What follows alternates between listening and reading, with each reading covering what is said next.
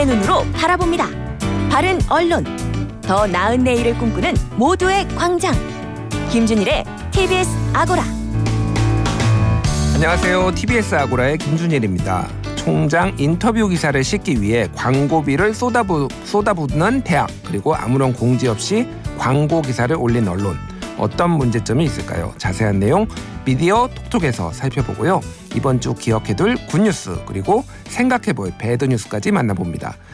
TBS 프로그램을 비평하는 TBS 창에서는 주말에 방송되는 책 프로그램 오늘도 읽음을 자세히 들여다보겠습니다. TBS 아고라 지금 바로 시작합니다.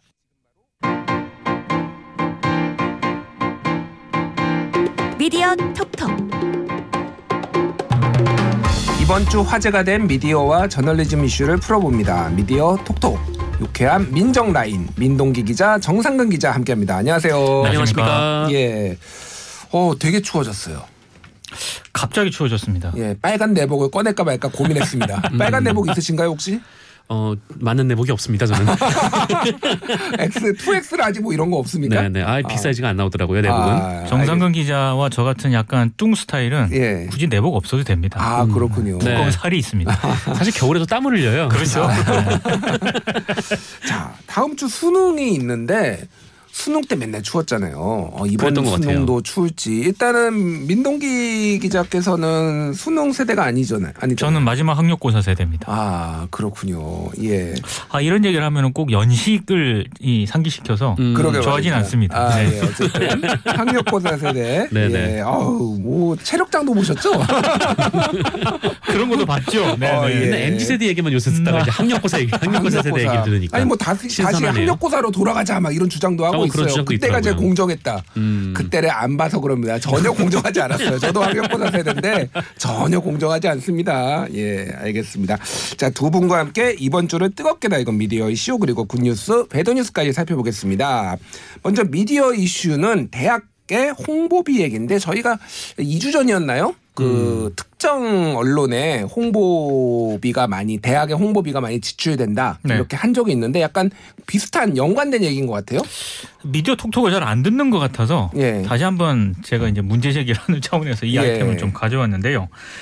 어, 더 국회 교육위원회 소속입니다. 강덕구 더불어민주당 의원이 교육부로부터 이제 자료를 하나 받습니다. 음. 사립대 광고비 집행 내역을 이제 음. 예, 봤는데요.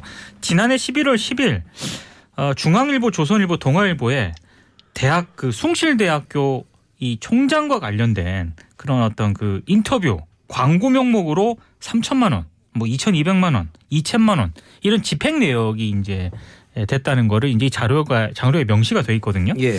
근데 뭐 홍보 차원에서 이렇게 집행을 할 수도 있죠. 대학이 뭐 음. 홍보하는 건 당연하니까. 근데 문제는 어, 이 중앙일보하고 조선일보하고 동아일보에 9월 달과 10월 달 요 사이에 총장 인터뷰가 거의 비슷한 인터뷰가 일제히 실립니다. 음. 예. 다 AI를 강조하는 그런 인- 인터뷰인데 음. 자세히 보면은요.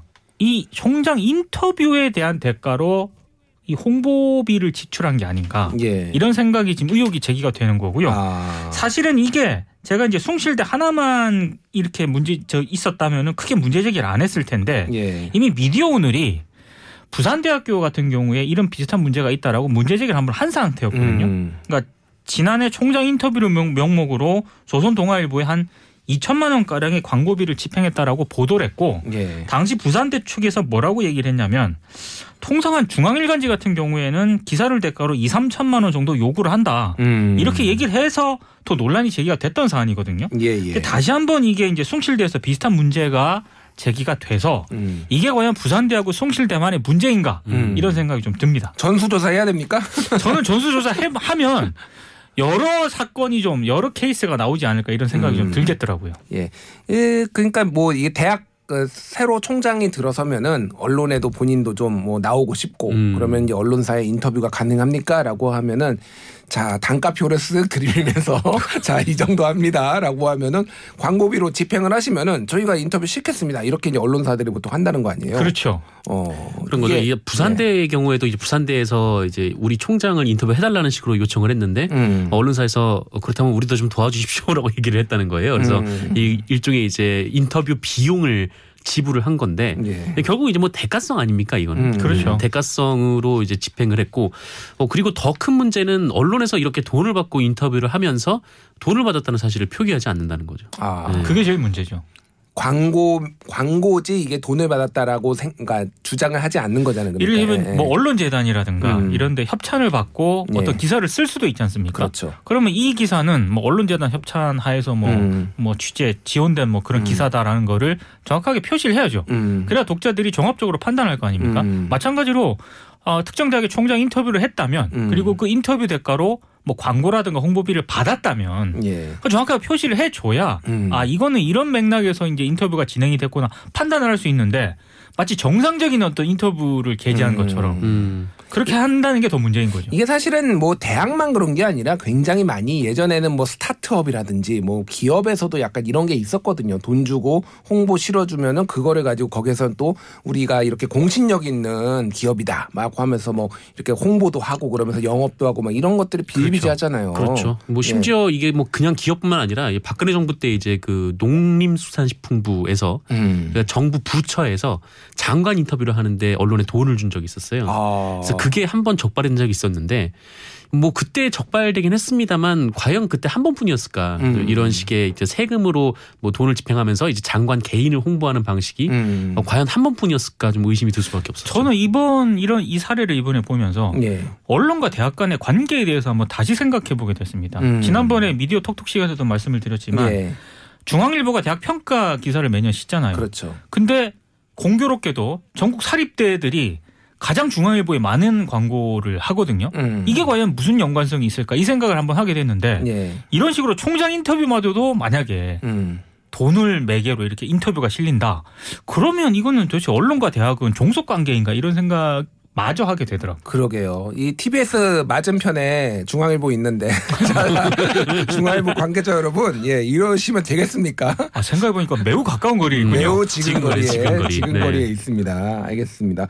아까 전에 그래서 이거를 표기를 하는 방법인데 뭐 생각을 해보면은 맨 기사 맨 마지막에 이, 이 기사는 어, 10월 23일 A 뭐 17명 광고를 받고 인터뷰를 한 것입니다. 이렇게 쓰는 건 좀 이상하잖아요. 근데 저는 예. 어, 정당하게 대학이 음. 홍보를 할 게 있으면은 홍보를 하는 게 맞다고 봐요. 근데 예, 이렇게 총장 인터뷰를 음. 하는데 돈을 낸다. 예. 그돈 대학 예산에서 다 나가는 거 아닙니까? 그렇죠. 그 대학 예산 다 학생들 등록금으로 내잖아요. 70% 이상의 등록금. 예, 이건 좀 아닙니다, 진짜. 음. 표기를 한다면은 그러니까 이 기사는 뭐 어디에 뭐 제공으로 작성되었습니다. 이것도 저는 부적절하다. 그러니까 음. 이 한국언론진흥재단 같은 경우에는 그렇게 쓸 수 있거든요.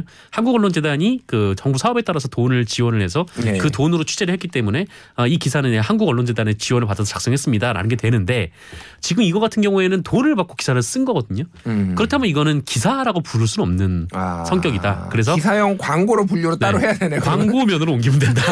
그리고 저는 그렇게 생각합니다. 그 총장 인터뷰 실린 기사를요. 예. 제가 자세히 봤거든요. 예, 예. 거의 비슷합니다. 아. 네. 내용이 내용이 그러니까 주어 수로 표현만 다를 뿐 음. 하고자 하는 내용은 거의 비슷합니다. 글로벌 일단은 뭐 이 총장이 범상치 않은 옛날에 뭐 이런 이력을 가지고 있었고 맞죠. 그리고 이제 이 대학이 지금 글로벌 대학으로 발돋움하기 위해 논문이 뭐 인용수 뭐 대학 뭐 교원 수 확충해 가지고 지금 발돋움하고. 있다. 제가 안 읽어봤는데 네. 대충 맞나요? 이거? 맞습니다. 여기에 플러스 하나만 더려가면 거의 똑같아요. 어. AI. AI AI를 굉장히 강조합니다. 예. 이거를 기사를 AI가 썼을 가능성이 있습니다. 그렇기 한 때문에 그, 네, 돈을 한 5억 주면은 알에서 태어났다고도 해줬습니다. 알겠습니다. 네. 저희가 좀 유쾌하게 얘기를 했지만은 이런 관행들이 상당히 문제가 있다. 그래서 언론계의 어떤 자정이 필요하다라는 거고요. 이런 문제들은 저희 미디어 톡톡에서 지속적으로 어, 문제 제기를 하도록 하겠습니다. 잠시 전하는 말씀 듣고 다시 돌아오겠습니다.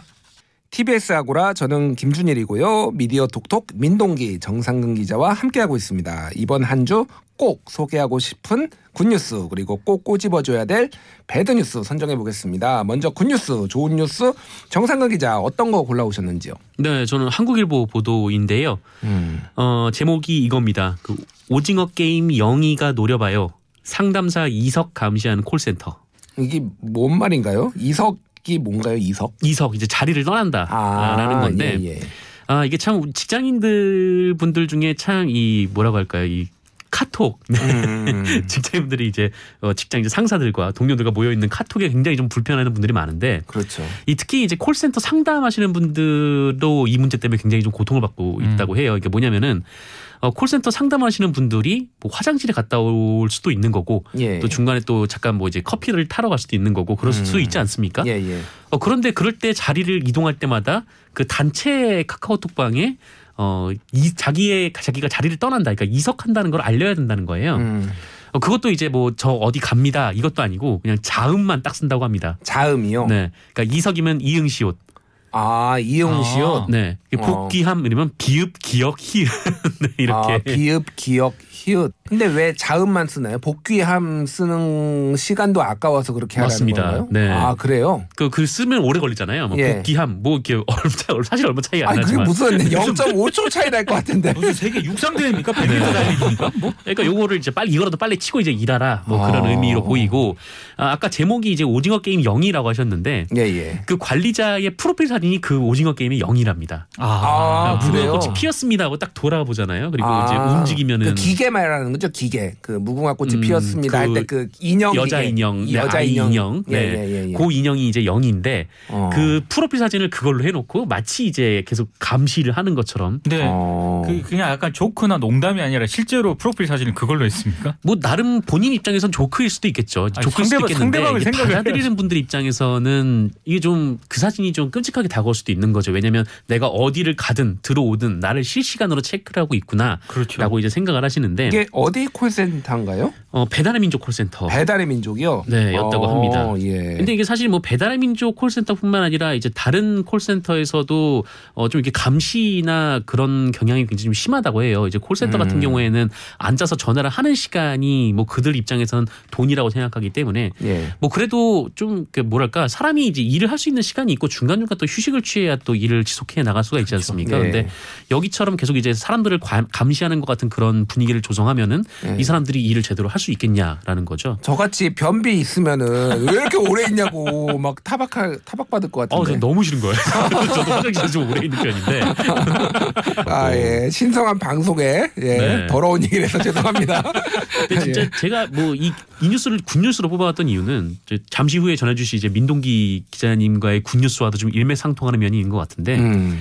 저는 좀 이렇게 우리 사회 곳곳에서 벌어지는 노동 현실에 좀 언론이 주목할 필요가 있다라고 예. 좀 생각이 들어요. 그러니까 예. 우리가 삶의 거의 대부분을 일터에서 보내잖아요. 예. 거의 24시간 중에 뭐 출퇴근까지 하면 절반 정도를 일터에서 보내는데 어, 정작 우리 언론의 보도를 보면은 그 노동 현장에 대한 이야기가 5%나 되나? 음. 좀 그런 생각이 들더라고요. 그러니까 예. 좀 이런 커뮤니티 보도 같은 경우에는 요새 비중이 굉장히 높아졌는데 음, 그렇죠. 어, 정작 우리의 세- 실생활에 좀 맞닿아 있는 부분에 대해서는 이제 좀 보도가 없고 음. 좀 그런 면에서 이 보도가 좀 어, 관, 이 부분에 이제 주목을 해왔던 게 좀 반가워서 이 예. 뉴스를 좀 그래서 뽑았습니다. 내용은 좀 안 좋은 내용이지만 이 네네. 보도 자체가 굉장히 의미가 있다라고 말씀해 주신 것 같고 G7 국가에서 뭐 나라가 뭐 선진국이 됐다 얘기하는데 이렇게 하는 나라가 있는지 저는 궁금해요. 아마 음. 없을 겁니다. 그러니까 뭐 노동 인권 이런 건 후진국인데 뭐 나라만 선진국이 됐다고 이런 거 자랑할 수 있는지 같이 다 같이 올라가야 된다라고 네네. 생각을 합니다. 자 민동기 기자가 뽑은 굿뉴스 어떤 건가요? 저는 한겨레 기사인데요. 예. 제목이 8년 만에 실태 조사. 미용 스태프 시급 6,287원. 교육비 또 떼어 빠듯. 이런 제목의 어. 기사입니다. 예. 제가 이 기사를 굿뉴스로 가져온 이유는 크게 두 가지입니다. 음. 하나는 지금 대선 앞두고 정치권에서 20대 얘기도 굉장히 많이 하잖아요. 예, 예. 근데 굉장히 추상적이지 않습니까? 음. 그냥 이 20대들이 어디를 지지를 할 것인가, 음. 어떤 후보를 지지할 것인가 이렇게 좀 녹아 들어가는 그런 형상인데 예.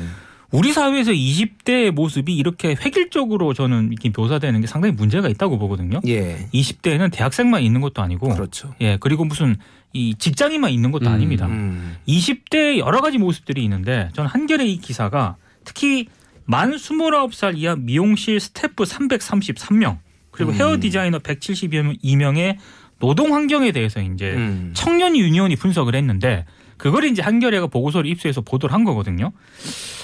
어, 굉장히 좀 의미 있다고 생각을 합니다. 예, 예. 20대에 이런 직종에 있는 분들이 굉장히 많고 음. 그리고 이 미용 스태프들의 노동 환경이 매우 열악하다. 예. 이런 점을 언론들이 거의 주목 안 해요. 예. 예, 이 점을 주목했다는 것 자체가 저는 높게 평가를 하고 싶었고 또 하나는 비슷한 어떤 그 조사가요. 2013년에도 있었습니다. 예. 근데 2013년하고 비교를 해봤을 때 음. 과연 그럼 미용 스태프들의 노동 환경이 개선이 됐는가? 음. 이 부분도 같이 짚었거든요. 음. 예, 예. 결론은 거의 개선이 안 됐습니다. 아, 똑같다. 2013년이고 2021년 정도 됐으면 예. 그래도 한 8, 9년 지났잖아요. 아, 예. 그럼 어느 정도는 개선이 돼야 되는데 음. 거의 똑같다는 거고 제목에서도 잠깐 언급을 해드렸지만 시급도 굉장히 열악한데 뭐 교육비라는 교육생이라는 이유로 교육비도 떼가고 음. 이게 이제 계속 노동 착취를 당하는 거죠. 예, 예. 근데 이런 부분들에 대해서 과연 고용노동부라든가 우리 또 이 감독 당국 있지 않습니까? 예. 여전히 좀 미온적인 어떤 그런 감독을 하고 있다. 음. 그리고 저는 뭐 이 감독 기구만의 문제는 아니고 우리 언론들도 이런 부분에 한겨레가 이렇게 주목을 한 것처럼 좀 많은 어떤 관심을 좀 기울일 필요가 있지 않나. 음. 20대 표심이 어디로 가는지만 좀 관심 기울이지 음, 말고 음. 이런 부분들에 대해서도 관심을 좀 많이 기울여야 할 것 같습니다. 예. 일단 그 제목에 방금 말씀해 주신 6,287원이 시급이다라고 하는데 지금 최저임금이 시간당 8,720원이니까 최저임금에 한참 못 미치는 거네요. 70% 조금 넘는 수준이고요. 어. 2013년에는 당시 최저임금이 4,860원이었거든요. 음. 근데 당시 미용 스태프의 평균 시급이 2,971원입니다. 예. 퍼센테이지로 따지면 한 60% 조금 넘는 수준. 그러니까 2013년보다는 그나마 좀 나아지긴 했는데 예. 우리가 이제 이런 상대 평가를 하면 좀 곤란하다고 생각을 하거든요. 음. 여전히 최저임금에도 못 받는 어떤 그런 시급을 받고 있다는 거지 않습니까? 최저임금은 줘야죠. 이건 법을 그렇죠. 안 지키는 거잖아요. 그래서 그러니까. 법을 안 지키는 것이기 때문에 고용노동부 어. 감독이 더 필요한데 예. 제대로 하고 있는가 이런 질문을 던지고 있습니다. 음, 예. 그래서 지금 2030 담론에 대해서 저, 어, 민동기 기자께서 말씀을 잘 해주셨는데 이거를 다 어디로 갈 것인가 표만 분석하는 게 아니라 예전에 그 KBS 시사기획창에서 분석했던 거를 보면은 어 20대의 어떤 관심도나 뭐 어떤 그런 것도 상층부 소위 말 소득의 상층, 중층, 하층이 다 다르다라는 거예요. 그렇죠. 다 네. 다르기 때문에 이들이 하층 같은 경우는 굉장히 좀 뭐라고 할까 냉소적이고 아예 좌절이고 그런 목소리조차 잘 본인들이 억울하다 분노하고 있다 이런 것조차 잘 안 내는 경향성이 있다라는 게 이제 그 내용이었거든요 주된 내용 굉장히 어떻게 보면은 좀 굉장히 과소 좀 그러니까 과대 이렇게 된 목소리만 어, 정치권이 더 주목하고 있는 거 맞습니다. 아닌가 네. 그런 부분들을 그래서 이런 언론이 할 일이 이런 것들 아닌가 이렇게 보여집니다. 예, 이번엔 나쁜 뉴스 한번 선정해 보도록 하겠는데요. 정상근 기자 어떤 거 가져오셨죠? 네, 뭐 제목은 이건데요. 이 호주서 요소수 2,700만 원어치 들여오는데 기름값 1억. 네, 뭐 어디 특정 언론이라고 말할 수 없는 게 여러 언론에서 이 관련 보도가 나왔기 때문에 예, 그냥 예. 이 제목만 좀 말씀드렸는데. 어, 이 뭐냐면 이제 요소수 품귀 대란 문제 때문에 이제 정부에서 이제 호주에서 요소수를 사왔죠. 한 2만 7천 리터를 사왔는데 어, 이 2만 7천 리터의 요소수를 들여오는데 좀 빠른 시일 내에 들여오기 위해서 이제 군 수송기를 활용을 했습니다. 음. 어 근데 군 수송기가 거기까지 왔다 갔다 하려면 기름값이 1억이 든다라는 아. 거죠. 그래서 아니 2,700만 원짜리 요소수를 들어오는데 음. 어떻게 좀 1억 원의 세금을 썼다. 좀 이런 비판인데 어 저는 뭐 요소수 사태에 있어서 이 정부의 대응이 비판받을 지점이 있다라고 저는 생각을 하는 편이에요. 그러니까 음. 뭐이 요소수 경고등이 들어온 지가 좀 몇 주 된 걸로 알고 있는데 그렇죠. 예. 좀 사실 대응이 너무 늦었고 또 음. 현- 이미 현장은 또 혼란이 이미 발생을 했던 좀 그런 상황이기 때문에 뭐 그 부분을 비판하는 건 당연하고 또 언론이 해야 될 역할이라고 봅니다만 어 그리고 또 이후에 정부가 이 문제를 해결해 나가는 방식도 좀 분명히 감시를 해야 될 대상이면 분명합니다만 어 그런데 어, 이 요소수 도입이 지금 시급하고 이 요소수 때문에 산업이 올스톱될 위기라고 보도했던 게 언론인데 어, 이 요소수를 급하게 들여오는 데 있어서 세금을 썼다고 비판하는 거는 좀 음. 비판을 위한 비판 아닌가라는 생각이 좀 들었던 거예요. 음. 그러니까 뭐 당장 생각해보면 비교 대상이 틀렸죠. 그러니까 2,700만 원짜리 요소수를 가져오는데 1억을 썼다라기보다는 이 2,700만 원짜리 요소수가 없으면 산업계에 미칠 영향까지 그렇죠. 고려를 좀 해봤어야 되는 음. 좀 그런 문제가 아닌가, 좀 표피적인 비판 아닌가라는 생각이 들고 이 요소수 문제를 두고 좀 언론이 점검해야 될 게 많다라고 보거든요. 예. 지금 뭐 이 세계화 시대에서 뭐 이제 요소수 문제처럼 어, 수입 의존도가 높은 품목에 대해서 우리가 좀 어떻게 해야 될 것인가,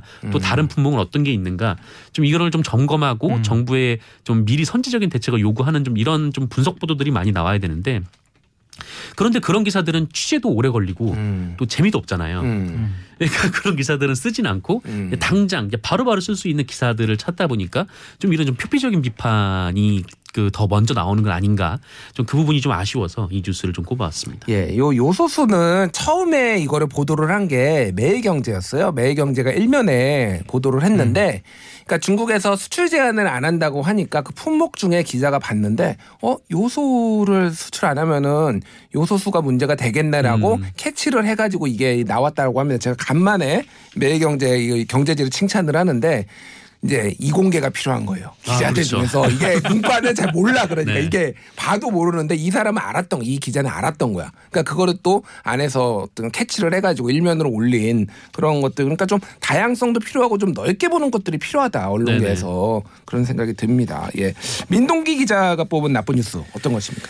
조선일보 11월 6일자에 실린 기사입니다. 예. 인터넷에는 11월 6일자에 보도가 됐는데요. 제목이 대선 후보까지 앞장선 탄원 22살 청년 간병 살인의 이면이라는 제목의 기사인데요. 예, 사실 이 기사는 굉장히 많은 언론들이 썼습니다. 예, 근데 제가 이 조선일보 기사를 좀 나쁜 뉴스로 꼽아온 이유는 양심불량이라는 생각 때문입니다. 음, 이 기사를 보면은 많은 분들이 아시겠지만 뇌졸중으로 쓰러진 아버지의 간병을 맡았던 22살 청년이 이게 적절한 도움을 받지 못해서 아버지를 방치해서 죽음에 이르게 한 그런 사건이지 않습니까? 예, 그러니까 재판부가 1심, 2심 다 이제 징역 4년을 선고를 했는데 문제는 처음에 이 사건을 언론들이 보도했을 때 아버지를 굶겨 죽인 페루나 이런 아. 식으로 보도를 했거든요. 예, 어, 이런 식으로 보도한 곳에 자유로울 수 없는 언론은 많이 없습니다. 음. 근데 조선일보 기사를 보면은요, 어, 제가 앞서 언급한 이 배드뉴스로 언급한 이 보도는 어, 당초 이렇게 언론들이 묘사를 했지만 진실 탐사 그룹 셜록이라는 탐사 보도 매체가 추가 취재를 통해 그 이면을 드러냈다라고 음. 하면서 그 이면에 드리워진 이 22살 청년 앞에 놓여진 여러 그 어려운 상황들이 있지 않습니까? 예. 이런 부분을 이제 후속 보도를 한 겁니다. 음, 근데 제가 굉장히 좀 문제가 있다라고 생각을 하는 거는 아 그럼 조선일보는 어떻게 보도를 했느냐 그 전에 음, 아까 그 페루나식으로 보도를 해서 이면이 잘 못 안 드러났다라고 보도를 하지 않았습니까? 예. 그 페루나라고 보도를 한 매체 가운데 한 매체가 조선일보입니다. 아 그렇군요. 굉장히 또 그 자극적으로 음. 보도를 했어요. 뭐 아들아 아들아 이렇게 불렀는데도 불구하고 음, 이 당시 그 아들이 외면을 했다. 음. 그래서 아버지를 죽음에 이르렀다 이런 식으로 보도를 합니다. 예. 8월달에 보도가 된 내용이거든요. 예, 예. 또 본인들이 그렇게 보도를 해놓고 음. 이런 식으로 나중에 이면에 이런 내용이 있다라고 이렇게 추가적으로 보도를 하는 거는 음. 조금 양심 불량이다. 오히려 음. 추가 보도를 하면서 당시 우리 보도는 이랬는데 음. 이런 측면에서 잘 이면을 못 드러낸 것에 대해서는 조금 음. 부족한 부분이 있었다라고 만약에 전제를 했다면은 음. 저는 오히려 굿뉴스로 가져왔을 텐데 그러게요. 그런 내용이 전혀 없습니다. 예. 음, 예. 100년 전 오보도 바로잡는 뉴욕타임스. 한국에서도 좀 볼 수가 있을지 좀 예, 씁쓸한 맛을 남긴 배드 뉴스였습니다. 어, 미디어 톡톡 정상근 민동기 기자와 함께했습니다. 감사합니다. 고맙습니다.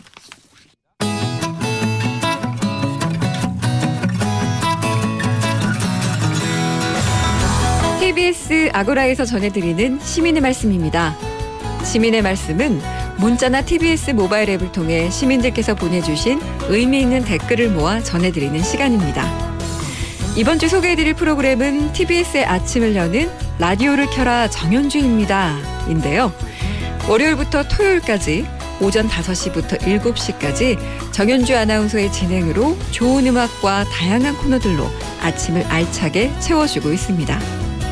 라라에서 준비한 풍성한 메일 코너들 먼저 소개해드리면 김학선 음악평론가와 함께하는 월요일엔 아무 노래 노종훈 여행 작가가 청취자들의 사연에 답해주는 음식 처방전 밥심으로 산다 또 수요일에는 스포츠 인물 열전이 함께하고요 금요일에는 문학적 감성이 흐르는 시간 오은 시인과 함께하는 금요일엔 시수다 등 수준 있는 코너들로 매일을 꾸려가고 있습니다. 이른 아침인 만큼 라라와 함께하는 오랜 청취자들이 많았는데요. 7759님, 라라 들으며 힘차게 하루 시작합니다. 하루의 에너지를 채워주는 방송입니다. 라는 의견 주셨고, 파람파도님은 새벽 시간 함께 깨어있는 라라가 있어 힘이 나네요. 라는 의견. 아이디 무슈아님은 노종훈 작가의 밥심으로 산다 코너 어쩌면 그렇게 맛 표현을 잘하시나요? 귀 쫑긋하고 듣게 됩니다. 라는 의견 주셨습니다. 하지만 그 밖에 다른 의견을 주신 분들도 계셨는데요. 하루를 시작하는 아침 방송인 만큼 뉴스와 다양한 정보를 원한다는 의견을 주셨습니다. 아이디 아로미님, 정보 전달에 좀 더 무게를 두고 알찬 정보를 선별해서 전해주면 좋겠습니다. 라는 의견 주셨고 3005님은 헤드라인 뉴스 시간이 좀 늘어났으면 좋겠습니다. 분야별 뉴스를 좀 더 깊이 있게 다뤄주면 좋겠습니다. 라는 의견 보내주셨습니다. 네, 라디오를 켜라 정윤지입니다에 보내주신 청취자들의 애정 어린 의견들 잘 반영해서 한 걸음 더 청취자 곁으로 다가가는 정보 밀착, 감정 밀착형 프로그램이 되길 기대하겠습니다. 앞으로도 시민의 말씀은 각 프로그램마다 시민들께서 보내주시는 소중한 의견들 잘 모아서 전해드리겠습니다. 지금까지 시민의 말씀이었습니다.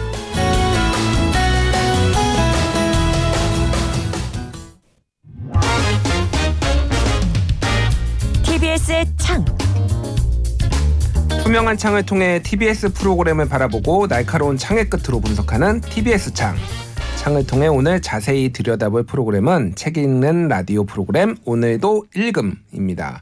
오늘도 역시 민주언론 시민연합 조선희 팀장 자리했습니다. 안녕하세요. 네, 민활련 조선입니다. 예, 그리고 오늘 특별한 게스트를 모셨습니다. 책하면 이분이죠. 책 이야기를 더 풍부하게 만들어줄 특별한 손님 김성신 출판평론가 나오셨습니다. 안녕하세요. 네, 안녕하세요. 반갑습니다. 예, 네. 제가 예전에 이 TBS에서 네. 어, 주- 어, 진행하셨는데 출연하셨는데 제가 좀 헷갈리는데 어쨌든 그책 프로그램을 어, 즐겨서 봤습니다. 예, TV 책방 북소리 진행을 한 4년 정도 했었습니다. 네. 진행하셨었죠, 네. 그러니까 예. 그렇습니다. 그러니까요. 그 정말 책 하면은 사실은 우리 그 김성신 평론가님이 생각이 나서 저희가 아이고. 특별히 모셨고요.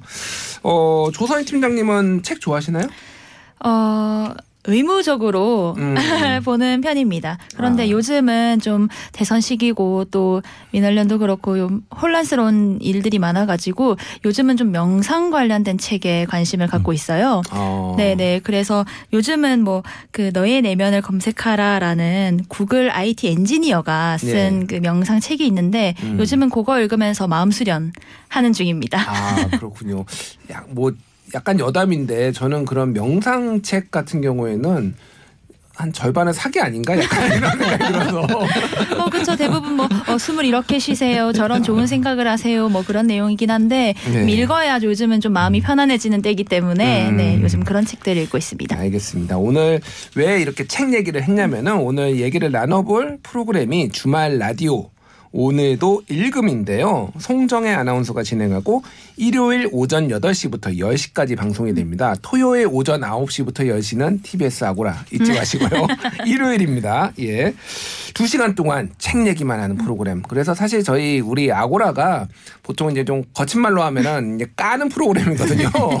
근데 오늘은 아 제가 들어봤는데 깔 게 없더라고요. 부드럽게 네, 가는. 좋은 방송 그래서 대국민 홍보 방송으로 한번 오늘도 이거 뭐 홍보해 보도록 하겠습니다. 일단 조선 팀장님 어떻게 보- 어떻게 들으셨어요? 아, 일단 저는 그, 그렇게 생각해요. 독서 라디오라는 것은 크게 두 가지다. 음. 지식형. 어, 북캐스트거나 감성형 북캐스트거나 예. 그래서 제가 아까 말씀드린 것처럼 의무적으로 책 읽기를 원하는 사람들은 요 지식형 북캐스트를 엄청 좋아합니다. 음. 어, 책 줄거리를 소개해주거나 그 책의 알짜 정보들을 소개해주는 그런 것들을 굉장히 좋아하는데 요 오늘도 읽음은 굉장히 100% 감성형 북캐스트에 가까워요. 음. 그런데 뭐 라디오라는 게 뭐 지식만 전달하는 게 아니라 어 주말 오전에 틀어놓고 뭐 커피 한 잔 즐기는 그런 때 듣기도 굉장히 좋은 매체잖아요. 네. 그때 들으면 아주 좋겠다 싶은 그런 100%가 아니라 정말 120%, 음.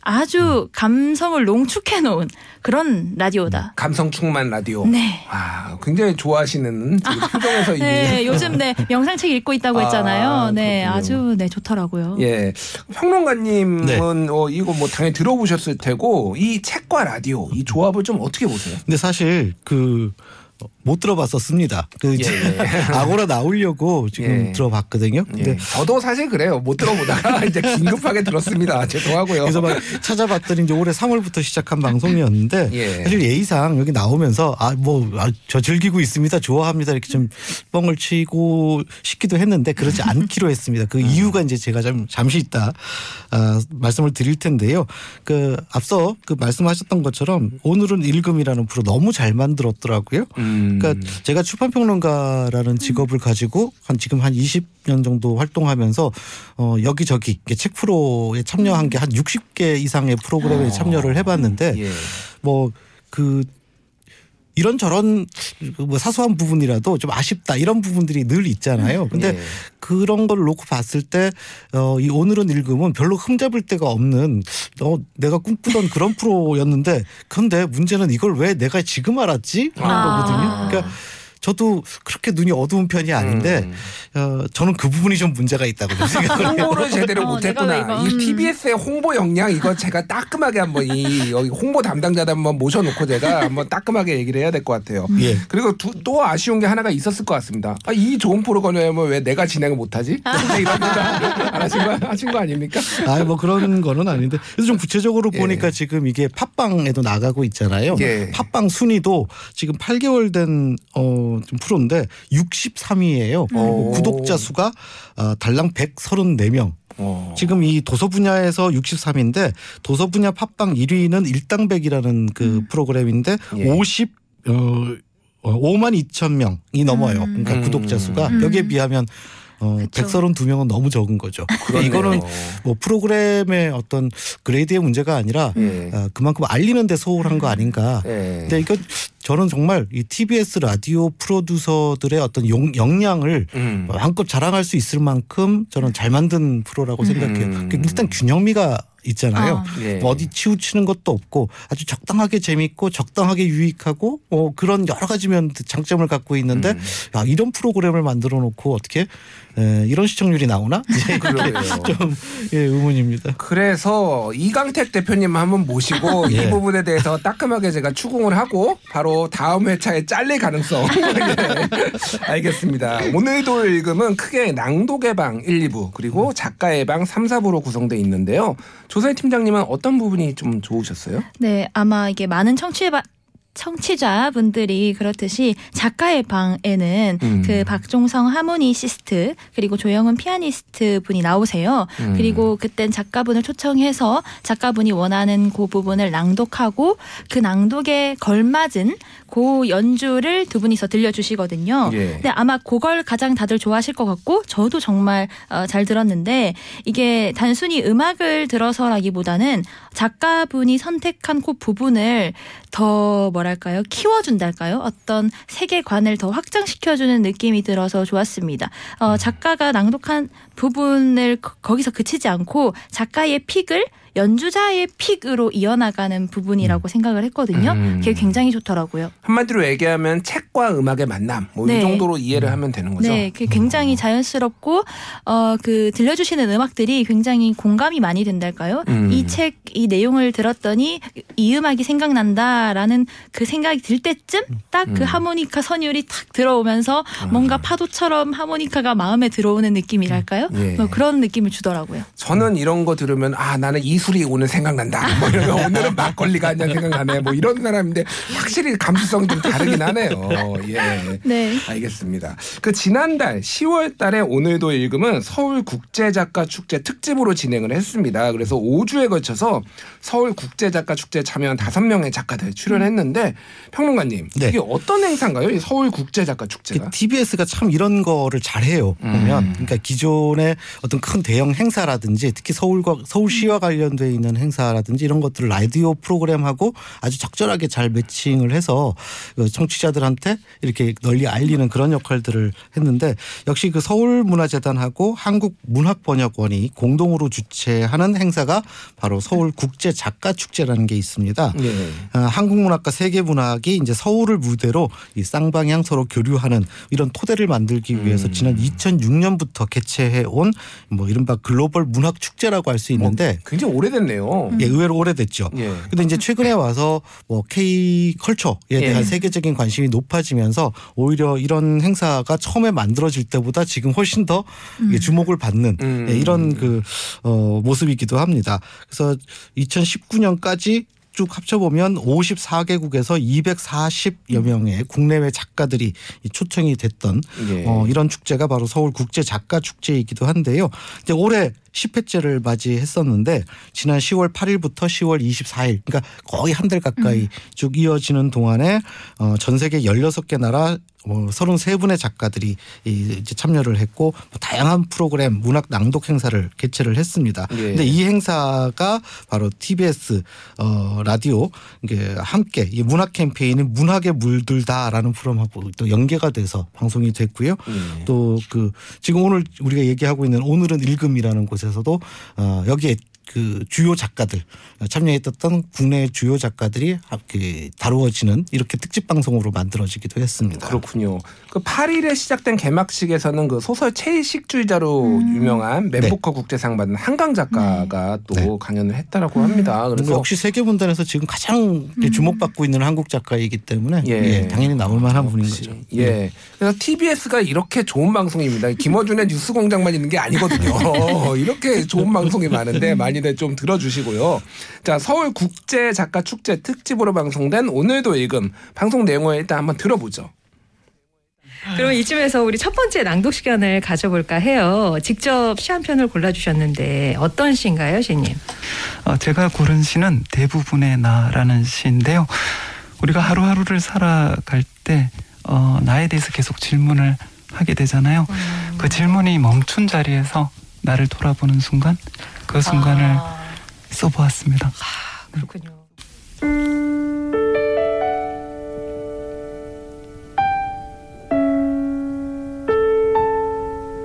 대부분의 나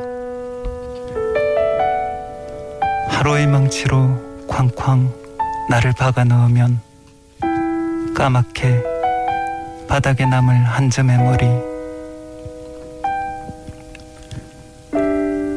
비행기가 지나가면 하늘이 길게 잘려서 어둠 한 끝이 돌돌 말려 올라간다.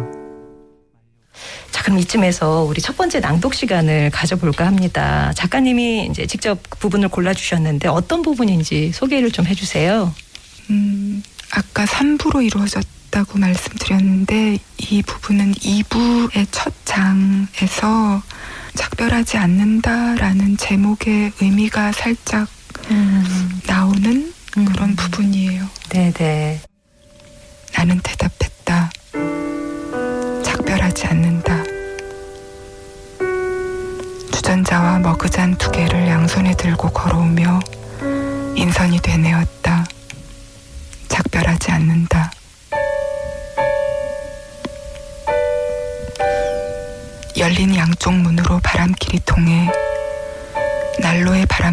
안쪽으로 세차게 솟구쳐 오르는 불꽃이 보였다.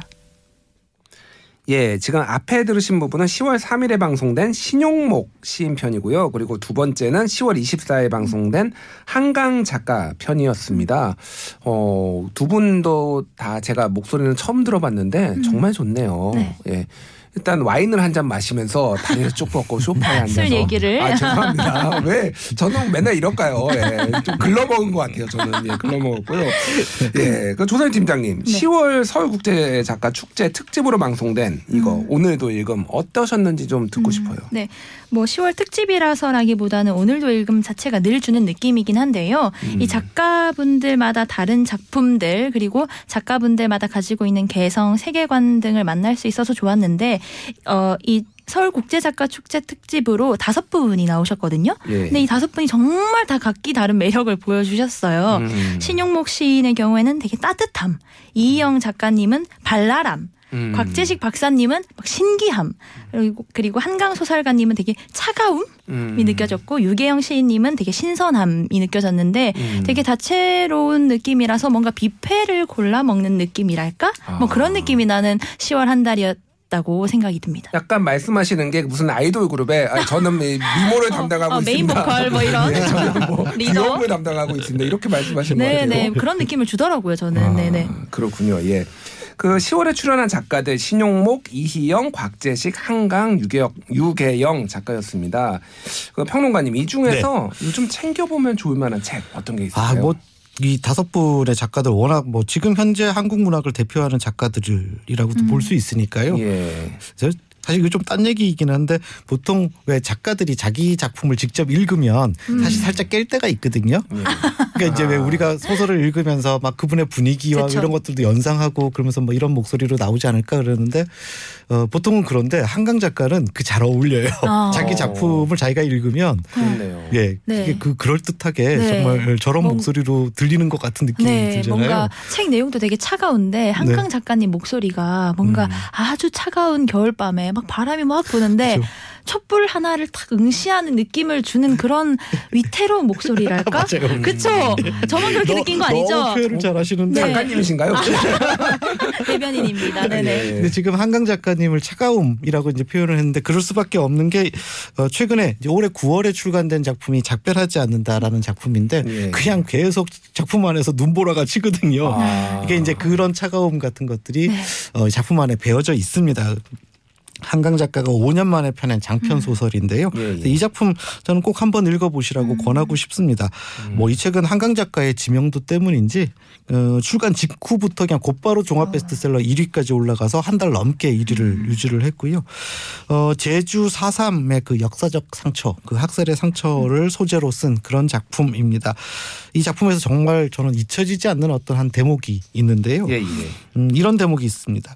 뻐근한 사랑이 살갗을 타고 스며들었던 걸 기억해 골수에 사무치고 심장이 오그라드는 그때 알았어. 살, 사랑이 얼마나 무서운 고통인지. 이 소설의 거의 맨 뒷부분에 나오는 문장인데요. 이 소설이 말하고자 한 어떤 음. 문학적 메시지 하고서도 연결이 돼 있습니다. 그러니까 한강 작가는 작가의 말에서 이게 지극한 사랑에 관한 이야기로 이 소설이 읽혀졌으면 좋겠다. 이렇게 얘기를 했는데 예. 어, 이 책을 읽어보면 이게 막 우리가 기대했던 막 이렇게 로맨틱한 사랑 이런 것들은 전혀 나오지 않고 막 너무 아파요. 이렇게 보고 있으면. 근데, 어, 이, 이 소설 속에서 정말 마지막까지 이 사람과 삶에 대한 믿음 이런 것들을 놓지 않았던 그 인선의 어머니가 보여주는 사랑. 그러니까 학살 때문에 사랑하는 사람을 잃어야 했는데 예. 이 사랑은 환하고 따뜻한 사랑이 아니라 오히려 그 지극한 사랑만큼이나 고통스럽게 다가오거든요. 그래서 바로 이런 좀 어, 우리 역사와 함께 좀 특별한 한강만의 사랑 이런 것들을 우리에게 보여주는 작품이 아닌가. 저는 이 작품 꼭 권하고 싶습니다. 예. 자, 10월엔 짧은 책 프로그램이 하나 더 있었습니다. 월요일부터 금요일까지 오전 11시 54분에 3분 정도 방송된 문학에 물들다라는 토막 프로그램이 었는데요. 이게 서울 어, 국제작가 축제 특집의 일환으로 서울문화재단과 함께 진행이 됐고 25명의 작가가 직접 낭독을 했습니다. 이건 또 어떻게 들으셨는지 팀장님. 네, 이거는 이제 그 오늘도 읽음의 3분 버전이라고 보시면 되는데요. 어, 25분의 작가가 출연했다고 해주셨잖아요. 음. 이 코로나19 시대에는 사실 그 되게 약하지만 여러 개의 유대감이 중요한 것 같아요. 그걸 느낄 수 있는 회차들이 아니었나 싶습니다. 되게 작지만 여러 명이서 강하게 연결된 느낌을 주는 편들이었는데요. 예. 특히 코로나19 시대이기 때문에 좀 거기에 맞게 위로가 되는 작품들을 작가분들이 소개해 주시고 어, 자신이 쓴 이 작품이 어떻게 위로가 되는지 그뭐 배경 같은 것들을 음. 설명해 주시는 게 되게 좋았습니다. 그래서 좀 이걸 들으면 뭔가 아 이것도 또 또한 뭔가 따뜻해지고 음, 내가 이 작가분들을 모르지만 어, 이분들은 이런 목소리를 가졌고 이렇게 생각을 하시면서 어떤 것에 대해서 위로를 받으시는구나 그렇게 이해할 수 있는 음, 음. 그런 음, 시간이었어요. 예. 역시 좋은 평론을 해주셨습니다. 네. 예. 오늘 뭐 흠뻑 스며든 것 같습니다. 평론가님, 네. 이 라디오하고 책 이게 어떤 조합인지 그리고 최근에는 이 오디오북이라고 해야 되나 이것도 그 네. 시장이 점점 커지고 있다라고 하는데 음. 어떤 매력이 좀 있을까요? 음, 사실 오늘 그 질문지 미리 주시잖아요. 예, 예. 제가 제일 공들여서 어, 아. 대답을 하려고 준비한 음. 부분이 바로 어, 이 부분입니다. 라디오에서 만나는 책. 그러니까 책이라는 게 좀 다른 각도 에서 보면 현재까지 인류 문명이 만들어낸 어, 것 중에서 가장 정제된 컨텐츠 이렇게도 이야기해 볼 수 있거든요. 예. 근데 이 컨텐츠는 미디어에 실려서 이제 세상에 퍼지고 영향력을 만들게 되죠. 음. 어, 컨텐츠가 화물이라면 그러니까 미디어는 일종의 운송 수단이다 이렇게도 비유를 해볼 수가 있습니다. 근데 그래서 둘은 언제 이렇게 함께 해야지만 서로 완성이 되는데 어, 그런 면에서 보면 라디오는 책이라는 컨텐츠와 가장 완벽하게 어울리는 미디어다 이렇게도 볼 수가 있습니다. 그 이유가 있는데 주체적 상상을 해야지만 어, 되는 그러니까 그렇게 하게끔 만드는 어, 매체이기 때문이거든요. 그러니까 다시 말해서 책은 그리고 특히 문학은 어, 소비자, 그러니까 독자라고 할 수 있겠죠. 독자가 생산자, 그러니까 작가만큼이나 능동적으로 어, 또 주체적으로 상상을 해야지만 온전히 그 본래의 효능을 느낄 수가 있죠. 예. 그러니까 작가는 막 상상하면서 썼는데 하나도 상상 안 하고 이렇게 있으면 사실 책은 하나도 재미를 못 느끼잖아요. 네, 그런 점들이 영상 미디어하고 다른 점이라고 할 수 있는데요. 어, 그런데 바로 어, 이렇게 능동적이고 주체적으로 상상할 수 있도록 가장 잘 배려하는 매체가 바로 라디오라는 겁니다. 그러니까 TV라든지 영상이 다 보여주니까 되게 친절한 것 같은데 음. 사실은 개별적으로 각자 자기만의 상상을 하는 것에 있어서는 오히려 방해되는 조건들을 너무 많이 만든다는 거죠. 사실 그 더 친절한 게 아니거든요. 어떤 음. 면에서는 라디오가 어, 책이라는 매체하고 붙었을 때는 가장 친절하고 가장 온전하게 작동하는 것이 아닌가 저는 그런 생각이 들고요.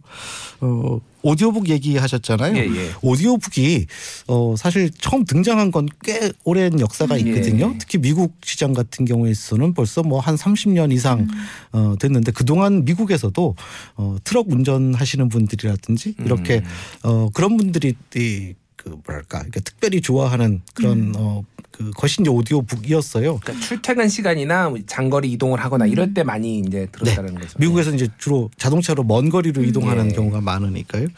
음. 그런데 어 최근에 와가지고 전자책 시장을 오디오북 시장이 지금 넘어서는 현상들을 보이고 있어요. 어, 예. 그렇군요. 예. 그래서 그것이 어 지금 여러 가지 이유가 있지만 제일 큰 것은 이 MZ 세대라고 하죠. 지금의 음. 이제 20, 30대 젊은 세대들 같은 경우가 어 일단 이 멀티태스킹을 하는 매체들을 필요로 하고 있어요. 그러니까 예, 다른 예. 일을 하면서 이제 아. 들을 수 있는. 근데 TV만 하더라도 우리가 그 DMB 같은 경우에는 잘 안 되잖아요. 그러니까 운전하면서 뭐 TV를 본다든지 되게 위험한 위험하죠. 행위잖아요. 예. 라디오는 전혀 위험하지 않잖아요. 음. 그러니까 이런 것처럼 음 그래서 이제 이 오디오북이 가지고 있는 특성이 현대적 특성하고 만나면서 이제 폭발적으로 성장을 하고 있는 이런 모습인데 아직까지 한국 시장에서는 좀 초보적인 단계이기는 해요. 음. 근데 지금 어 우리나라 그 그 출판문화진흥원이라든지 이런 곳에서 오디오북에 대해서 굉장히 정부 지원금을 많이 넣으면서 어 지금 일종의 마중물을 넣고 있거든요. 예, 예. 근데 이런 특성이 일정한 양이 축적이 되면 어느 한 순간에 갑자기 질적인 도약이 만들어집니다. 그러니까 음. 지금은 오디오 북을 듣고 싶어도 찾아 들어가면 몇 개 없어요. 그러니까 예, 몇개 예. 없는 것 중에 골라야 되는데 그렇군요. 이게 도서관만큼 만약에 많아지면 예. 어떤 콘텐츠가 많아지면 어느 순간에 이제 오디오북이 굉장히 폭발할 수 있는 폭발적으로 성장을 할 네, 것이다. 그런 잠재력은 충분히 갖고 있다고 볼 수 있죠. 알겠습니다. 예. 마지막으로 오늘의 오늘도 읽음이 어떤 책을 어떻게 다뤄줬으면 좋겠는지 두 분뭐 조언 한번 들어보도록 하겠습니다. 조선 팀장님 먼저 말씀해 주시죠. 네, 저는 이, 이 비평을 막 굳이 찾으라고 하면 음. 사실 그 아까 말씀드린 것처럼 지식형 팟캐스트를 원하는 청취자들에게는 좀 아쉬움이 있는 어, 방송일 수 있겠다 음. 이런 생각이 드는데요. 그럼에도 불구하고 저는 이 오늘도 읽음이 앞으로 계속 감성형 팟캐스트로 쭉 밀고 나갔으면 좋겠어요. 음. 예. 갑자기 막 책 줄거리를 막 소개하면서 뭐 요점 정리해준다 이렇게 하면 음. 오늘도 읽음이 가지고 있는 그 색채가 엄청 어 뭔가 퇴색될 것 같거든요. 범인은 절름발이다 뭐 이런 거 얘기하면 안 된다는 아, 거죠. 안 돼, 안 돼. 스포일러 이런 거 하면 안 아, 돼요. 예, 예. 네네네. 오늘도 읽으면 사실 그 낭독회하고 하모니카, 피아노 선율 이런 것만으로 충분히 풍성하고 아름다운 라디오라고 저는 생각을 하거든요. 예. 아, 참 이게 책은 지식으로 씹어 삼키는 게 아니라 감 성으로 이게 향기만 맡고 지나가는 것 실한 느낌을 주는 라디오였기 때문에 앞으로도 변치 말고 이렇게 이어서 했으면 좋겠고 음. 홍보팀에서 음. 어, 많은 역량을 기울여서 이 라디오 많이 좀 홍보될 수 있도록 하면 더 좋겠습니다. 알겠습니다. 홍보팀 소환하겠고요. 자, 평론가님 어떻게 어떻게 좀 조언해 주시겠습니까? 원래 방송국이 하드웨어적인 측면에서는 그러니까 월등하게 잘 만들 수 있어요. 예. 어떤 콘텐츠든 특히 이제 이 책 방송 같은 경우에는 마찬가지죠. 근데 막상 보면 유튜버라든지 뭐 셀럽들이 이렇게 어 다루는 그런 동영상 콘텐츠가 훨씬 압도적으로 인기가 많거든요. 근데 이 부분을 우리가 좀 주목해 봐야 할 필요가 있는데 그러니까 메신저의 인지도가 굉장히 중요해요. 그러니까 예, 어떤 사람이 얼마나 신뢰를 얻을 수 있는 사람이 에, 책 얘기를 지금 해 주고 있는지 그러니까 그걸 신뢰할 수 있으면 어 이제 많은 청취자들이 이제 듣게 되는 거잖아요. 음, 그 진행자가 책의 전문가가 되고 그렇게 또 대중들과 직접 인지도를 만들어 나갈 수 있는 뭐 이런 노력들을 한다라면 저는 지금 가지고 있는 한계를 음. 확 깨- 깨치고 더 어, 저는 영향력이 큰 그런 책 방송이 만들어지지 않을까 음. 그런 생각을 해봤습니다. 예, 한마디로 요약하면은 진행자를 나를 써라 지금 말씀하신 것 같아요. 아니, 저는 갑자기 크게 웃기 어, 왜 이렇게- 왜 시작하셨어요. 이렇게 당황하시죠? 왜 이렇게? 제가 너무 정곡을 찔러네. 아 그건 아닙니다. 아, 예, 알겠습니다. 예. 두분 조언 감사드리고요. 간만에 훈훈하게 어, 한 번도 까지 않고 잘 마무리했습니다. 오늘 TBS 창에 서는 오늘도 읽으면 살펴봤습니다. 지금까지 김성신 출판평론가 그리고 민널련 조선희 팀장이었습니다. 감사합니다. 네, 감사합니다. 고맙습니다. 오늘 준비된 이야기는 여기까지입니다. 편안한 주말 보내시고요. 저는 다음 주 토요일 오전 9시에 다시 찾아뵙겠습니다. TBS 아고라 김준일이었습니다.